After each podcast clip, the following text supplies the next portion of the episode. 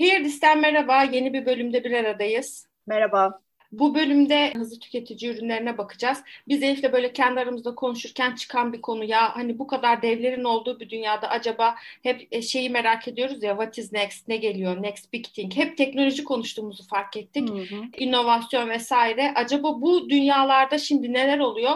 O zaman da bir soru çıktı karşımıza. Dedik ki acaba geleceğin PNG'si kim olacak? Evet, geleceğin PNG'si ya da baş, belki başka bir bakış açısıyla PNG'nin geleceği ne olacak? Tabii burada PNG derken e, tek bir şirketten bahsetmiyoruz. Hani e, hem çarpıcı olsun hem de başlık boyutunda olsun diye böyle bir isim koyduk ama aslında bahsettiğimiz bir şey kategorisi, bir üretim tüketim pazarlama şirketi kategorisi. İşte bunun içinde Unilever de var, Kimberly Clark da var, Nestle de var, Johnson Johnson da var. Bunlar bir önceki dönemin, iki önceki dönemin hatta Endüstri 2.0'ın büyük pazarlama devleri. Üründen markaya geçişi, markanın beraberinde marketingin yükselişini sağlayan şirketler. Bunlar şimdi ne durumdalar kendilerini yeni düzende nerede pozisyonluyorlar ve geleceklerinde ne görünüyor, nasıl gidiyorlar. Bunu merak ettik. Biraz önce söylediğim gibi kendi aramızda konuşurken. Ondan sonra bir buna bakalım dedik. Niye bakalım dedik? Yani PNG ve o işte dediğimiz gibi bundan sonrasında hani sözleşmelerde vardır ya bundan sonra PNG olarak anılacaktır diye. Bu biraz önce bahsettiğim bütün Biz şirketler topluluğunu aynen onlara PNG diye isim verdim ben. Şimdi ben PNG dedikçe siz arkasından işte Kimberly Clark, Nestle, J&J falan diye içinizden saymaya devam edin. Yani büyük pazarlama devlerinin hızlı tüketim maddelerini üreten, satan şirket ve pazarlayan şirketlerin geleceğini niye konuşmak istiyoruz? Neden önemli? Çünkü bunlar aslında günümüzde anladığımız anlamda pazarlamayı yaratan, sunan ve yaygınlaştıran şirketler. Bunların başarılı olmalarının arkasındaki dinamikler neler? Ve bu sürdürülebilir mi? 21. yüzyılda Z jenerasyonunda bunun bir karşılığı var mı? Başarısı sonlu ise nerede hata yapıyor? Ve bu segmentin bir geleceği varsa kimde, nerede duruyor bu gelecek? Bunları konuşmak için bir araya geldik. Ya Bence bir şey bunlar... söyleyeceğim. Bunu Hocam. koskoca sektör merak etmiyor da biz niye böyle büyük büyük sorular sorup bunları merak ediyoruz? evet. Sanırım yani hayatımızdaki kedilerden bize aşırı merak bulaştı. merak verici tarafında ısırıldık herhalde. Bilmiyorum merak ediyorum. Siz etmiyor musunuz? İşte ben de ediyorum. Sorun orada zaten yani. Ah, ah bu piyancının hali ne olacak dedik. ne olacak bu piyancının hali? geliyor. Şimdi Eyüp'cüğüm uzun bir süredir ara vermiştim biliyorsun tarih derslerime. Geri dönüyorum Geri mi şimdi. dönüyorsun şu evet. anda? Dur açılışını yapayım. Hadi. Elif'le tarih bölümüne hoş geldiniz. Şimdi bunun tarihi önemli çünkü aynı zamanda e, biraz önce söylediğimiz gibi içinde bulunduğumuz, çalıştığımız sektörün gelmişini, geçmişini ve geleceğini e, çok önemli derecede etkilemiş. Hatta bir disiplin yaratmış. Marketing denen, pazarlama denen disiplini yaratmış şirketler bunlar. Şimdi P&G yaklaşık olarak işte 1900'lerin başında 1920 olması lazım kurulmuş bir şirket. Önce şey üretiyor. Bildiğin sabun, işte çamaşır sabunu, el sabunu gibi ürünler üretip satıyor. Sonra bunlar yavaş yavaş yavaş endüstri devrimiyle beraber büyük volümlerde üretilip toplu olarak satılabilecek hale geldikten sonra yani şeyden çıkıp usta işinden, craftsmanlıktan çıkıp bir endüstri haline geldikten sonra bunları çatısı altında toplamış yavaş yavaş hızlı tüketim denen paketli ürün package goods kategorisini yaratmış şirketler bunlar. İşte burada P&G de var, Unilever de var. Aynı şeyi tekrar tekrar söylemeyeyim. P&G'nin özelliği gerçekten bu anlamda bir öncü olması. 1930'da Neil McElroy adında bir çalışanı var P&G'nin. Ve bu çalışan kişi Kemey sofların şeylerinden, sabunlarından sorumlu. 1931 yılında bir şey geçiriyor, sinir krizi geçiriyor tabiri caizse. McElroy ve diyor ki ha, kardeşim ben bu Kemey e, sabunlarını satmaya çalışıyorum ama benim en büyük rakibim ne işte o zamanki ünleverin neysi varsa e, ne o ne Palmolive'inki benim en büyük rakibim gene P&G'nin şeyleri, markaları. Yani Lever'le Palmolive'le uğraşmadığım kadar ben şeyle uğraşıyorum. P&G'nin diğer markalarıyla uğraşıyorum. Ivory ile uğraşıyorum mesela. Bu böyle olmaz diyor. Yani büyük olan marka kazanacak, küçük olan marka onun arkasından sürüklenecek. Ben bunu kabul etmiyorum. İyi olan kazansın diyor. Ve oturuyor o, zaman, o zamanki dönemin şeyine, başkanına, CEO'suna bugünkü terimle, o zaman herhalde CEO değilmiştir adı, bir mektup yazıyor bir memorandum yazıyor ve diyor ki ben kendi ekibimle ve adil şartlar altında bu ürünün pazarlamasını yapmak istiyorum. Uzun bir mektup yazdıktan sonra işte hem gerekçelerini hem artılarını hem eksilerini anlatıyor. Ve onun sonunda da bu sistem kabul ediyor ve bugün bildiğimiz anlamıyla brand management sistemi doğuyor. Yani her marka bu pazarlama şirketlerinin altında küçük birer kurum haline, şirket haline geliyor. Pazarlaması, satışı, fiyatlaması, dağıtımı, yani bütün pazarlama bileşen, bileşenlerinin bir brand manager, e, marka müdürü yönetimi altında tek elden yapıldı. Dolayısıyla da gerçekten şeyle verili koşullar çerçevesinde tabii ki hayatta absolut olarak gerçekleşen hiçbir şey olmadığı gibi burada da yok ama iyi olanın kazandığı bir sistem doğuyor. Dolayısıyla bugün 1950'de bu sistem çok yaygınlaşıyor. Herkesin yaptığı hale, uyguladığı bir şey haline geliyor. İşte ondan sonra zaten reklamda ve pazarlamada Mad Men dönemi başlıyor. Malumunu haliniz. Büyük reklam veren reklam ajansları, networkler, pazarlama savaşları ortaya çıkıyor. Ve bugün aslında bizim pazarlama dediğimiz pek çok şeyin temeli o zaman atılıyor. Zaten sonra McElroy e, P&G'nin başına da geçiyor. Ve o günden bugüne kadar da bundan sonra P&G'nin bütün başkanları brand manager geçmiş olan, e, marka müdürü geçmiş olan insanlardan ortaya çıkıyor. Şimdi sistem nasıl inan hiç bilmiyorum ama benim zamanımda e, ben üniversiteden mezun olduğumda sene 1345 P&G ve Unilever o zaman Türkiye'de gerçekten de herkesin ABM olmak istediği yani asistan marka müdürü olmak istediği yerlerde böyle Harvard'a girermiş gibi sınavlara girilirdi. Ve o sınavlardan geçerek kazanmak, hak etmek, orada işe girmek gerçekten hepimizin en büyük hedefiydi. Ben girememiştim. Bu 1900'lerin sonuna, 2000'lerin başına Türkiye'de de damgasını vurmuş bir sistemdir. Tabii P&G'nin ve benzeri pazarlama şirketlerinin bu bizim sektörümüze vurduğu damga bundan ibaret değil. Bugün hala daha uyguladığımız pek çok yöntem o zamanlarda denenmiş ve keşfedilmiş şeyler. Yani mesela 30-45 saniyelik televizyon spotları yani televizyon spotu kavramını ortaya çıkaran Unilever mesela. Ya da soap opera. Amerikan televizyonlarında çok yaygın, Türk televizyonlarında da bir dönem çok yaygın olmuş. Ve 45-50 dakikalık sabun köpüğü gibi melodrama ağırlıklı televizyon dizileri. Adı soap opera çünkü bu işte P&G Unilever gibi şey şirketleri, deterjan şirketleri temelde bunlara sponsor oluyor. Ve bugün yani hala daha pazarlama dediğimizde konuştuğumuz her şeyin temelinde de bu tarih yatıyor. Bir şey daha ekleyeyim sana söz vermeden önce. P&G'nin o dönemde rakiplerine çok fark atan ve çok başarılı olmasını sağlayan en önemli şey araştırmayı pazarlamanın içine sokması. Yani sadece ürün geliştirmek vesaire şey gibi teknik ve bilimsel araştırmaların yanında tüketici kim, tüketici ne istiyor, tüketici neyi beğeniyor, neyi beğenmiyor gibi bir takım ürün testlerinin, AB testlerinin, marka testlerinin, e, reklam testlerinin P&G tarafından ve hemen arkasından gelen rakipleri tarafından pazarlamaya kazandırıldığını da düşünecek olursak dediğim gibi 21. yüzyılın başına kadar da bu yükselen dalgayı sürdürerek bugüne kadar geliyorlar. Bu da bu, e, ba- ha, bu da bence bir de anlamda modern markaların doğuşu diyebiliriz. Şimdi modern markaların doğuşu ve geçtiğimiz aslında hani kabaca 100 yılı konuştuk diye düşünelim. Yani 5 dakikada anlamıyla... 100 yıl yaptık. 5 dakikada 100 yıl. Bir yüzyıldan bahsediyoruz aslında burada. Yani işte 1890'ların sonu 1900'ler ondan sonra çıkan kitlesel üretimin, çoklu üretimin, hızlı üretimin oluşturduğu altyapı sonrasında duyulan ihtiyaçlar ve burada bazı insanların da öne çıkıp bu ihtiyaçları görüp ya doğru sorular sorup bunlar böyle olmuyor acaba böyle mi yapsak? Biz burada hani eminim o dönemde adam şey dememiştir yani beyler bir saniye biz şu anda burada marka dünyasının geleceğini yaratıyoruz falan dememiş. Adam kendi sabunu sabununu nasıl koruyabileceğini düşünmüş. Yani hani Aynen ben öyle. bu rekabetten nasıl ayrıştırırım? Ama Bıktım işte ben bu Ivory'den diye Ivory'den diye çıkmış adam yola. Tabii ama işte görüyoruz ki doğru zamanlarda sorulan doğru sorular bazı önemli tarihsel gelişimlerin temelinin atılmasına sebep oluyor ve daha sonrasında da işte görüyorsun ki bu bir dönem bir kuşağın ismi haline geliyor. Sabun köpüğü gibi.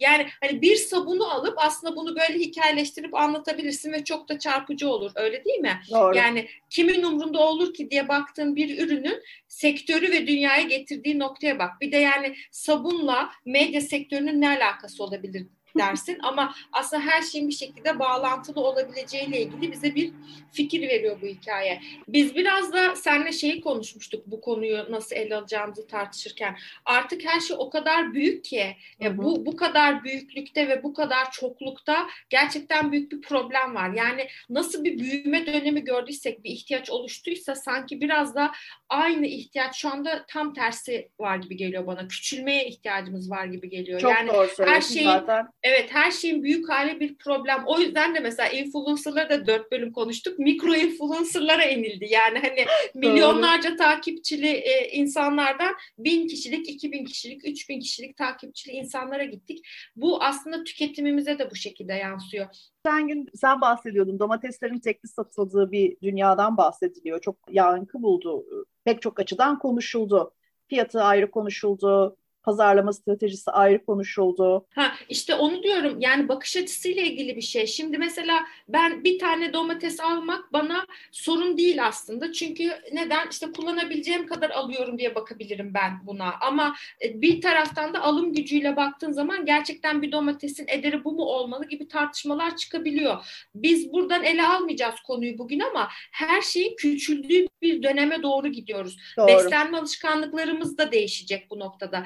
Şimdi mesela eğlence şeyimiz ne? Akşam televizyon izlerken kuru yemiş yiyelim, cips yiyelim, meyve yiyelim. O gitsin çay gelsin, o gitsin işte aman biraz şunu doğrayalım, bunu yapalım falan diye. Bir bakıyorsun akşam yemeğinden kalkmışsın zaten.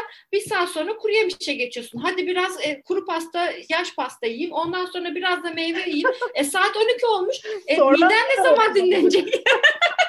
Bir de bu mide ne zaman dinlenecek yani? Sonra gidiyorsun yatıp e, uyumaya. Bir de aramızda eminim vardır böyleleri. Uyuyamaz gece uyanır bir de gider dolabı karıştırır. Acaba şuradan ne tırtıklasam falan diye. Sonuçta bu çikolatalar, bu gofretler, bu atıştırmalıklar bütün bunlar yaşam tarzımız değiştikçe ne yediğimiz ne aldığımız da değişecek. Dolayısıyla aslında PNG'ye de yine buradan geliyoruz işte. O zaman yeni PNG'lerin çıkması gerekecek. Yeni PNG'ler çıkacak mı? Yani şey anlamında PNG'nin simgelediği dönem anlamında yeni PNG'ler bence çıkmayacak. Yani yeni PNG pek çok PNG'yi denemeyecek kadar başka olacak bence. Şimdi tekrar şeye dönecek olursak PNG'nin ve benzeri markaların başarılı olma sebebine bunlar çok büyük kuruluşlar haline gelip çok büyük şirketler haline gelip işin en büyük kısmının mühendislik olduğu yani daha hızlı üret, daha ucuza üret, daha çabuk dağıt daha ucuza dağıt dünyasının liderleri olan bu şirketler 21. yüzyılda zorlanmaya başlayacaklar. Çünkü 20. yüzyılın sonunda birincisi ürün kalitesindeki tekel bozuldu. Eskiden belli bir kalitenin üzerinde ürün üretebilmek için bazı kaynaklara ve fırsatlara bağlı sahip olmak gerekiyordu. Ve büyük pazarlama şirketleri ne yazık ki bu imkanı biraz kötüye kullandılar. Toplu üretilen, toplu satılan ürünlerdeki ürün kalitesi hızla bozuldu. Bu, bu yüzden de insanlar tekrar aslına bakarsan yüzyılın başına doğru dönüp daha bireysel, küçük üreticilere, kendi işini kendi yapan üreticilere, daha az kullanan, katkı malzemesi kullanan, hızlı tüketmek için, hızlı üretmek için, hızlı sevk etmek için, uzun süre dayanması için katkı maddeleri kullanmayan üreticilere e, yönelmeye başladılar. İçinde bulunduğumuz teknolojinin çok yoğun kullanıldığı ekonomide işte online alışveriş gibi, e-ticaret gibi, online ödeme sistemleri gibi, işte mobil hayat gibi fırsatlarda bunları bize ulaşılır kıldı. Şimdi eskiden küçük firmaların PNG ile aynı rafa girmek için önünde yüzlerce engel vardı. Ne vardı? Birincisi o kadar raf yüzünü hangi parayla satın alacaksın? Zaten rafı bir gibi ucundan yarısına kadar PNG'yi götürüyor, yarısından sonuna kadar Lever götürüyor. Araya da işte diğer büyük büyükler Johnson Johnson'lar, Colgate, Palmolive'ler falan sıkışıyor. Sen böyle en altta yerle bir raflara sıkışmaya zorunda kalıyorsun küçük bir marka olarak. Şeyler de büyük e, retail şirketleri de, perakende şirketleri de işte Migros gibi, Carrefour gibi böyle, böyle bir ölçek ekonomisi yönettikleri için sana haftada sadece birkaç ton mal verecek olan yerin yüzüne bile bakmıyor. Ve bütün anlaşmalarını büyüklerin üzerinden oynuyor.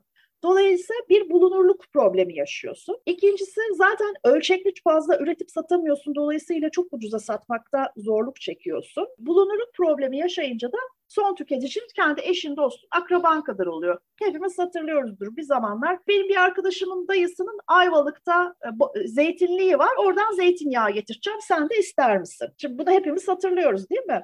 Ya ben daha yani... geçen gün sordum, bal sordum.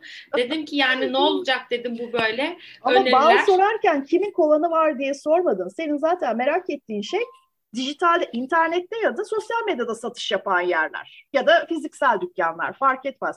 Onu demeye çalışıyorum. Şimdi mesela yerinden zeytin al, zeytinyağı almak için arkadaşımın dayısının zeytinliğinin olmasına ihtiyaç yok. Ben bu adama çok kolay ulaşabiliyorum. Kars'tan peynir sipariş edebiliyorum. Antakya'dan biber salçası sipariş edebiliyorum.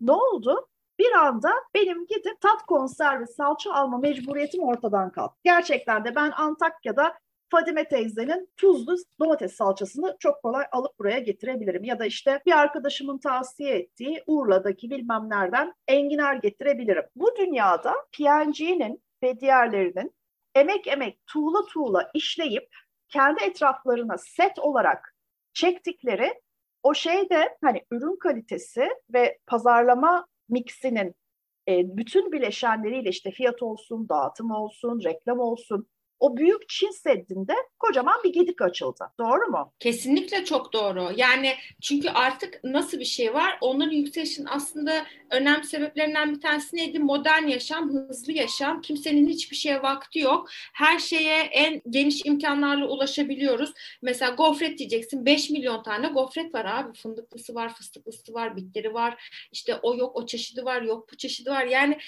bir süre sonra ne olmuştu Elif? Rafın karşısına geçtiğin zaman kararsızlıktan bunalıma giriyordun. Hangisini alacağım? yani aynen aynen neyi, aynen. Neye, neyi almalıyım? E sonra artık şey noktasına gelmişti. Yani raf savaşlarından sonra tüketicinin zihninde nasıl yer kapacağız? Yani işte reklam da orada devreye girmişti. Çünkü satın alma kararlarımızın çoğunu aslında bilinçsizce veriyoruz ve ilk 2.6 saniyede veriyoruz ya. Oraya gittiğimde ne göreceğim ve ne alacağım. Şimdi mesela benim ve senin ve birçok insanın hayatını daha sadeleştirme, daha bir şeylerden arınma, daha basit yaşama, daha gerçek yaşama. Yani yine domatesten bahsedeceğiz. Ne yapıyorsun? Çıldırıyorsun. Mesela köy domatesi, işte bilmem ne ekmeği, yok işte şunu şeyi, bunun bilmem nesi. Ya abi zaten öyle olması gerekmiyor muydu? Değil mi? Aynen. Yani zaten öyleydi ama her şeyi sen şimdi bir kişiye yaptığın ekmekle 10 kişiye yaptığın ekmekle 3 milyar kişiye yaptığın ekmek aynı mı? Yani tabii ki de belirli ki. şeyleri kaybedeceksin. Yani orada artık kaliteden bahsetmeyeceksin sen. Yani erişilebilirlikten bahsedeceksin, fiyattan bahsedeceksin, hızdan bahsedeceksin vesaire. Şimdi işte bu özellikleri çok önemli. Tabii Bol dayanıklılık. Maddesi. Dolayısıyla yani sürekli... buradan köye göndereceğim. Köyde rafa serilmesi, konulması 3 gün sürecek. 10 günde o rafta duracak. Sonra satın alındıktan sonra bir 10 günde evde dolapta duracak. Yani ne oldu? Artık bence insanların e, fonksiyonel fayda a, e, arayışları da değiştiği için ihtiyaç değişirse ya şey gibi müzik değişirse dans da değişir ya. Doğru. Aslında bence bütün Güzel bu hikayenin şey. özeti Aynen. o. Yani ihtiyaç değişti ve uzun süredir milyonlarca sunumda gördük. Tüketici artık bildiğiniz tüketici değil. Dünya artık eski dünya değil. Şu şöyle değil, bu böyle değil. O zaman diyorsun ki kardeşim tamam sen bana bunun Türkçesini söyle. Ben artık gofret yemeyecek miyim? Nedir yani Hı-hı. buradaki mesele, buradaki olay nedir? Ben de şimdi mesela bakıyorum, bizi dinleyenler de böyle eminim düşünecektir alışveriş anlayışıma. Çoğunlukla online alışveriş yapıyorum. Market alışverişimi de öyle. Çünkü neden? Zamanımı daha verimli kullanmak istiyorum. Bir de gidip poşet poşet taşıyıp kollarımı, vücudumu, kaslarımı yormak istemiyorum. Çünkü modern insan şeyiyim ben anladım evet. yani. Modern insan bulgulayım. Aynen yani mesela pilateste ve yogada o incinmeyi yaşayabilirim ama market ama hayır, poşeti sen... taşırken Ay, yaşamak istemiyorum. Ay hiç taşıyamıyorum. Ağır bileklerim çok ince. Aynen öyle bir yalana da şey yapamam. Neyse sonuç olarak burada artık şunu görüyoruz. Benim bakış açıma göre gerçekçilik arayışımız var. Ben diyorum ki ya ben bal yemek istiyorum ya. Allah rızası için birisi bana bir bal önersin. E, ekmek yemek istiyorum ama kendim gerçekten bunu mayalayıp takip edip yapacak şeyim yok. Nereden alayım? E, o zaman mesela işte geçen gün bir şekilde bir şeyim vardı. Nişantaşı'na gittim. Bir kahve alayım dedim. Ondan sonra yanında da bitişinde de bir şey fark ettim. Organik ürünler gibi. Bir de organik ürünler yalanı var ya şimdi. Yani evet, her şey öyle. şey organik. Ondan sonra ama mesela şey diyorsun organik olması için arazinin üstünden hiçbir şekilde uçak geçmemesi lazım falan diyorsun. Aa falan oluyorlar böyle bir error falan veriyor. yok yok bizim sertifikalarımız var falan diye. Neyse bir baktım orası İpek Hanım'ın çiftliğinin şeyiymiş, e, dükkanıymış tamam mı? İçerideki İpek Hanım mesela baktım. şeyden, dijitalden e, şeye inmiş. Tabii, yer. tabii. Fiziksele inmiş. Brick and Morty'den Nere- başlamamış. Neredeyse Instagram'da parlayıp yıldızı yükselmiş bir çiftlik. Ondan sonra baktım içerideki şeylere Elif. Yani ne gelen var ne giden. Evet. Şimdi tereyağı diyorsun gerçek diyorsun ama orada kaç gün taze kalacak bir şekilde evet. dönüşüyor. Şimdi çok ciddi bir şekilde birincisi biz e, bazı şeylerin tadını da unuttuk. Mesela taze tereyağı çok çabuk bozulan bir şey. Tabii. İçinde hala süt var. Benim çok sevdiğim bir şeydir.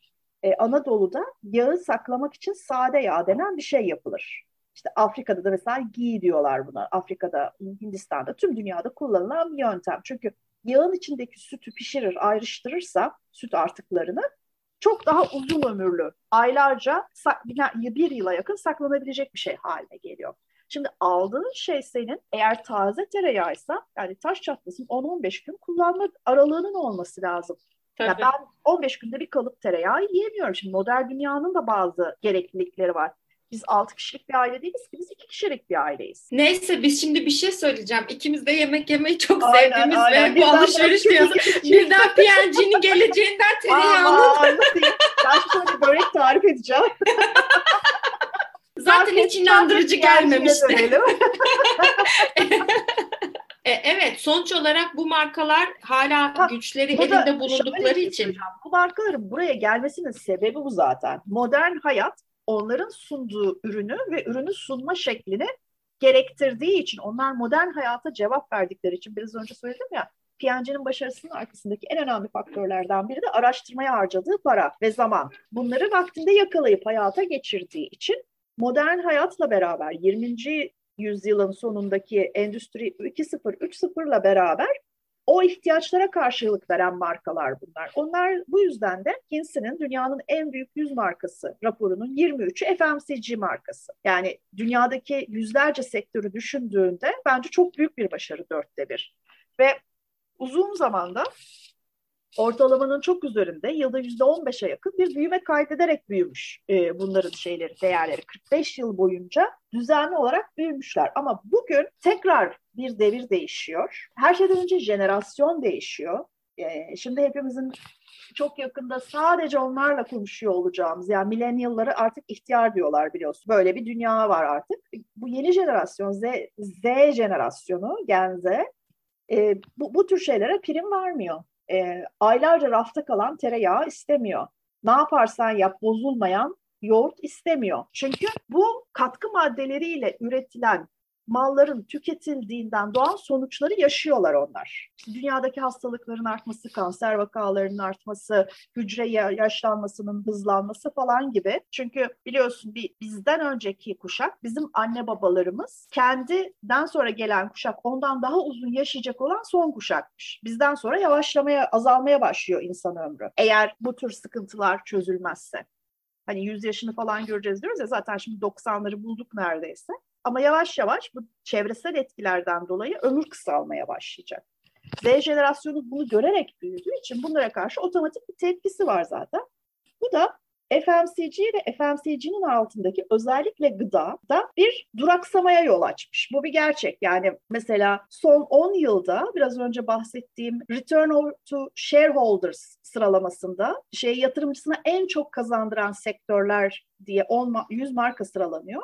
Bu sıralamada 21. sıradan 32. sıraya düşmüş gıda markaları son 10 yılda 2000, 2001'den bu yana olan süreçte. Bu kategori şöyle bir gerçek var. Gerçek bir 360 yaparak markadan tekrar ürüne kayıyor. Şimdi sen biraz önce İpek Hanım'ın çiftliğinden bahsettin. İpek Hanım'ın çiftliğine gittiğinde zeytinyağı alıyorsun sen. Saf, gerçekten taş baskı, gerçekten iki taşın arasında öğütülerek sıkılmış, soğuk sıkıp zeytinyağı alıyorsun. Yani şu anda mesela böyle bir şey varsa, zeytinyağı varsa mutfağında markası ne farkında mısın? Ee, yok işte bu şekilde evet. değil markası. Evet. Çünkü tekrar markadan kaliteli ürüne kaydı. Kalite farkı ve önem, değer farkına önem veren bir jenerasyondan bahsediyoruz. Ya da gidiyorsun mesela sen e, bal soruşturmasını yaparken ben de önermiştim sana başka yerlerden de gelmiş. Arnavutköy peynircisi. Gerçekten çok şeker bir dükkan ve çok şeker bir adam. Mesela gidip oradan gerçek keçi ezine alıyorsun. Markası hakkında bir fikrin var mı? Yok ürünün kendisini alıyorsun. Aynen. Yani orada yaşamak istediğin şey işte o gerçekçilik, kalite, doğallık ondan sonra onu bulmayı bekliyorsun. Çünkü öteki raf ürünlerinde artık böyle bir şey yok. Yani bir de şimdi biz bunların öncesinde aslında çok bilmiyoruz. Ben kendi adıma konuşayım en azından. İşte annemi dinliyorum, işte büyük annemi dinliyorum. İşte öyle bir dönemdi ki şeyin tadı bile farklıydı. İşte o öyleydi ki mis gibi kokardı falan. Şimdi artık mesela bak biz bunların kaygılarını duyuyoruz ama senin bahsettiğin o nesil ve ondan sonra gelecek nesil sentetik evet. biyoloji diye bir şey var. Artık işte Aynen. laboratuvarda üretiliyor birçok şey. Karşımızda e, yüz yüze olduğumuz bir gerçek var. O da dünyanın nüfusunun artık beslemeye ve doyurmaya yetmeyecek bir Doğal kaynak, kaynak ihtiyacı. Doğal kaynak artık sınırlı. Yani senin yediğin her şey zaten aromadan, yapay tatlandırıcıdan yani çikolata diye sana sunulan şey zaten aslında çikolata değil. Ve evet. bir noktadan sonra Çikolata hikayenin... zaman bunun tadı kötü diyorsun bu arada. E, tabii yani hikayenin değiştiği dönemdeyiz biz şu anda Peki, gerçekten. Sen de bilirsin saf kakao bayağı acı bir şey. Tabii. E, e içine basınca 60 kilo şeker her şey güzel olur. Şekerim diyeyim ben de. beni de öğüt şekerle beni de yersin yani. Zaten de bu e, yeni jenerasyon, öyle bir şöyle bir parantez açayım. E, içinde bulunduğumuz jenerasyonda kitlesel markaların ve kanalların sevilmediği bir jenerasyon yaşıyoruz. Çünkü digital intimacy denen bir şey var. Markaların ciğerini biliyoruz arkadaş. Markaların yatak odasına girdik bir gizem Bu en son yok. tavşanla ilgili konu evet. değil mi? Yani şey. Sadece tavşanla ilgili konu değil yani doğrudan oraya bağlamıyorum ama eskiden bir marka persona yaratılıp sen de biliyorsun. Hayır var arkasında... mıydı böyle bir algı? Yoktu ba- ama artık bu algılar çok açık işte. Sen işte, onu demek istiyorsun dijital şöyle demek istiyorum. Digital intimacy demek senin yatak odana kadar giriyorum ben dijitalde artık demek. Eskiden markalar kendilerine bir esrar perdesi, bir Hı-hı. cazibe perdesi, bir persona, bir e, hikaye örüp bunu bize satabiliyorlardı. Şimdi iki dakikada Boyan ortaya çıkıyor. İşte mesela Ra, e, Tavşan Ralph. Tavşan Ralph'ı paylaşmayan hiç kimse kalmadı. Ben paylaşmadım gerçekten çünkü ne yazık ki kullandığım markalara hiç bu gözle bakmadım bugüne kadar. Ve eminim şu anda işte mutfağıma git, e, kilerime git, çamaşır odama git. Bunları hayvanlar üzerine test yapan pek çok markayla doludur. Dolayısıyla Şimdi ama hayatın gerçekleri diye bir şey var Elifciğim. Ama yani, söylemek istediğim he. şey şu. Artık markalar yalan söyleyemiyorlar ya da yapamıyorlar. Bunu demek istiyorum. Dolayısıyla da büyük markanın bir katma değeri kalmamış durumda. Evet. Yani biz sürdürülebilirlikle ilgili bir araştırma yapmıştık. Ben de oradan biliyorum. İnsanlar buna bilinçli olsalar bile, değer verseler bile e, aradaki fiyat farkından dolayı hala tercih haline getiremiyorlar. Yani şimdi sen diyelim ki bir nemlendirici alacaksın, bir şey alacaksın. E, birinin fiyatı e, 10 lira, e, hayvanlar üzerinde test edilmemiş işte bitkisel sürdürülebilir olanın fiyatı 300 lira. Şimdi senin alım gücün yoksa aman Hı-hı. şöyle olmasın bu böyle olmasın diye onu tercih edemiyorsun. Ama Dolayısıyla işte bazı şeyler yavaş yavaş normalleşiyor. Senin büyük markaların işte, da bir takım daha ne denir daha bilinçli markalar çıkarmak zorunda kalıyor. İşte mesela Unilever'in çıkardığı Love Beauty and Planet. Evet ama gibi. insanların üstünden bu yükü almaları lazım. İşte yavaş yani yavaş o, o tarafa evet. doğru kaymaya çalışıyorlar gerçekten.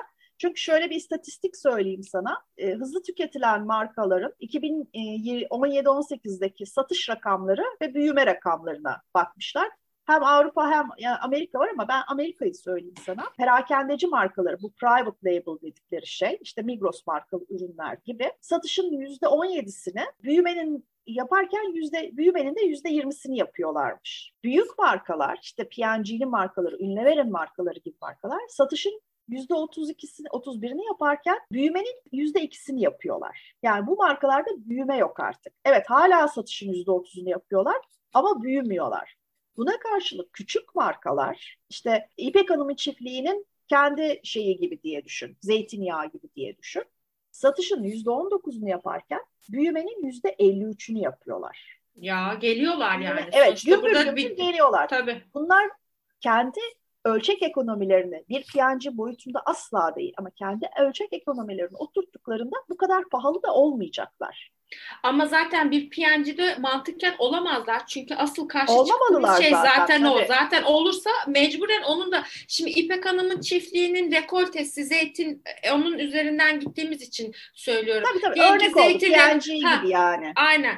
Zeytin rekoltesi diyelim ki e, bir ton. Şimdi oluşan büyük talep karşısında derse ki ya tamam İpek Hanım çiftliği güzel büyük bir marka oldu. Ben bu bir tonu dört tona çıkartayım. O zaman diyeceksin ki üç tonu nereden bulacağım? Alacağım. İşte bir yan çiftlikten alayım, arkadaşımdan alayım, e, marketten alayım, dökeyim, onu doldurayım. Yani o tedariği nasıl yapacaksın? O çıkacak karşına. Günün sonunda da sana gelen şeyde yine Epek Hanım çiftliği yazacak ama içinde satın aldığı şey artık o olmayacak. Aynen.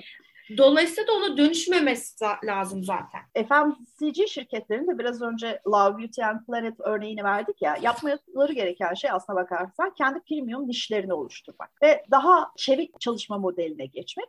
Ama tabii bir taraftan da dünya ekonomisi de çok iyi gitmediği için bu işin bir de öbür tarafı var. Yani tamamen private brand ve indirim pazar marketleri, indirim marketleri işte A101'ler, BİM'ler, oradaki en ucuz ürünler gibi bir, bir tarafı da var. Yani sadece böyle şey gibi bulutların üzerinde cennet gibi bir dünyadan bahsetmiyoruz. Yani bir taraftan da hala e, kiloyla 5 kilo, 10 kilo e, yağ alan, ayçiçek yağı alan içinde işte palm mı var ne var bakmayan bir sürü insan topluluğu da var. Ama bunu şu yüzden çok gündeme getirmiyorum. Bizim bahsettiğimiz pazarlama değeri ya da karlılık zaten burada değil. Burada tonaj konuşuluyor. E, ve burada oluşan şeyi de pazarı da ekonomiyi de yukarıya çekecek olan şey, başkalaştıracak olan şey biraz önce bizim bahsettiğimiz bu premium işler. 5 yıl sonra hani ya da 10 yıl sonra bu P&G ve benzer şirketlere ne olacak diye düşünecek olursak bunların çok fazla büyüyecek bir yerleri de yok. P&G bugün dünyanın 180 ülkesine mal satıyor. Yani 181'ine satsa ne olur, satmasa ne olur? Dolayısıyla iş modellerini gidişata uygun bir şekilde dönüştürmek zorundalar. Ve bir, bir sürü yeni yükselen sektör var. Muhtemelen bunlar bunlara girecekler. Biraz önce sen bir tanesinden bahsettin. Bio ne dedin? Sentetik e, şeyler, ha, gıdalar. Ha, evet, biyosentetik gıdalar yani e, laboratuvar ortamında üretilmiş gıdalar. Çünkü bir süre sonra herkesin gerçek et almaya, gerçek tereyağı almaya, gerçek yumurta almaya parası yetmeyecek. Bunlar çok azalacağı için gerçek su almaya parası yetmeyecek. Yani bunlar mesela bence toplu tüketim, hızlı tüketim malzemelerinin gelecekleri. Bir süre sonra şimdi bir zamanlar nasıl glutensiz diye bir raf yoktu ya da organik diye bir raf yoktu. Şimdi bütün marketlerde var irili ufak. Hmm, laktozsuz süt, laktozsuz süt, badem sütü, soya Aynen sütü öyle. Bunlar yoktu. bunlar yoktu. Şimdi onlar için her biri için bir raf var artık. Aynı şekilde yakın bir gelecekte yumurtamsılar için bir raf olacak. Etsi, etimsiler için bir, ona ne isim verilecekse artık.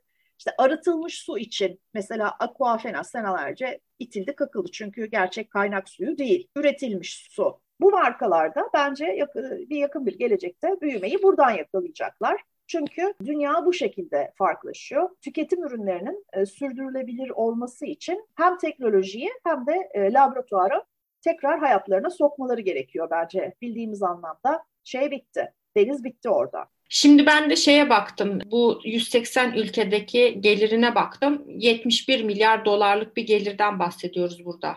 Şeyine kırılımına bakmak lazım. En çok hani nelerden kişisel bakımdan mı, gıdadan mı, şundan mı, bundan mı ama diye. Ya sonuçta ha, mesela bu geleceğin bir şeyi de şu anda biliyorsun kişisel bakım ürünleri %80-90 oranında kadınlara, %10 oranında erkeklere hitap ediyor. Geleceğin ürün gruplarından biri de cinsiyet eşit evet. şey ürünleri, güzellik ve bakım ürünleri. İşte tamamen artık bunu nasıl yapacaklar? Koskoca P&G'nin bu 80 milyar dolarlık diyelim biz ona kabaca. Hmm. Business'ı bir anda dünya değişti arkadaşlar hoşçakalın deyip gidecek hali yok herhalde. İşte satın almalar yapacak. E, belki inovasyonu biraz daha artıracak. Belki ürün gruplarını dönüştürmeye çalışacak. Tabii bunlar çok kolay şeyler şeyler değil.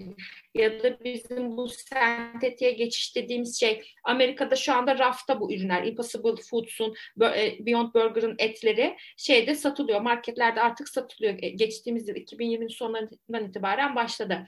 Ama hala tabii ki ölçeklenmeye devam etmesi gerekiyor. Ne demek? Optimum dengeye gelmesi gerekiyor tüketici için. Fiyat ve performans anlamında. Çünkü bu dünyalarda artık konuşan tek şey aslında bir mal bir ürün için konuştuğumuzda fiyat performans performans Şimdi yeni oluşan şeylerde bunları çok göremiyor olabiliriz. Çünkü Impossible muadiline işte Beyond Burger ikisi arasında bir karşılaştırma yapmaya çalışıyorsun. Onun yanına şu anda gerçek eti koyuyorsun hala.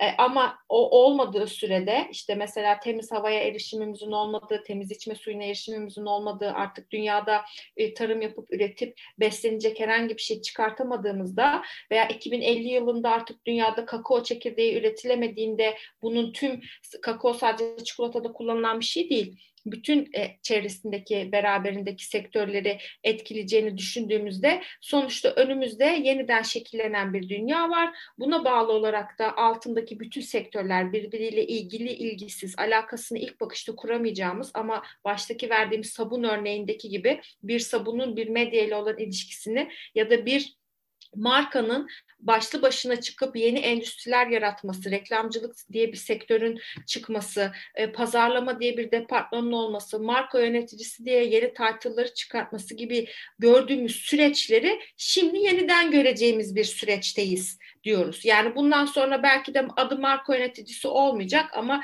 kesinlikle marka odaklı olmasa bile biz bir bölümümüzde bahsetmiştik. Mood manager'lar demiştik mesela. doğru. Mood yöneticileri gelecek, altıncı his yöneticileri gelecek, üyelik modelleri gelecek. Şimdi mesela Amerika'da bazı modeller var. Tuvalet kağıdı için bile üye oluyorsun Elif. Yani doğru. Hani, doğru.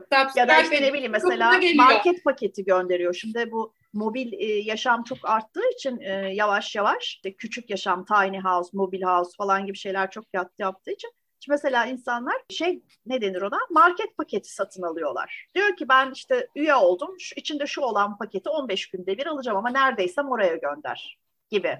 Yani bir noktada bununla savaşmak mümkün değil. Yani artık tamamen shifting ekonomi de, deniyor zaten buna da. Yani ekonomilerde de bir kayma söz konusu. Ha, kayma, başkalaşma tabii, aynen. Evet. Yani kaynakların, ihtiyaçların, beklentilerin, arz ve talep dengesinin de tabii buna bağlı olarak tamamen yeni bir döneme doğru girdiğini görüyoruz. Ee, az önce o, onu söyleyecektim. Tamamlayayım. Tabii Çok ki de PNC birden bu 80 milyar dolardan vazgeçmeyecek ama Mesela bir e, başka bölümde bunu tartışacağız. Acaba bu geçişi yapabilecek mi? Hı hı. Yani bütün bu ölçeği alıp aynı başarıyla ve aynı e, yönetim gücüyle, kas gücüyle e, yeni dünyadaki sisteme adapte edip uydurabilecek mi? Yoksa bunlar sadece bu dünyanın bu döneminde kalacak markalar ve yetenekler mi evet, olacak? Bu defter bu dönemle beraber kapanacak mı?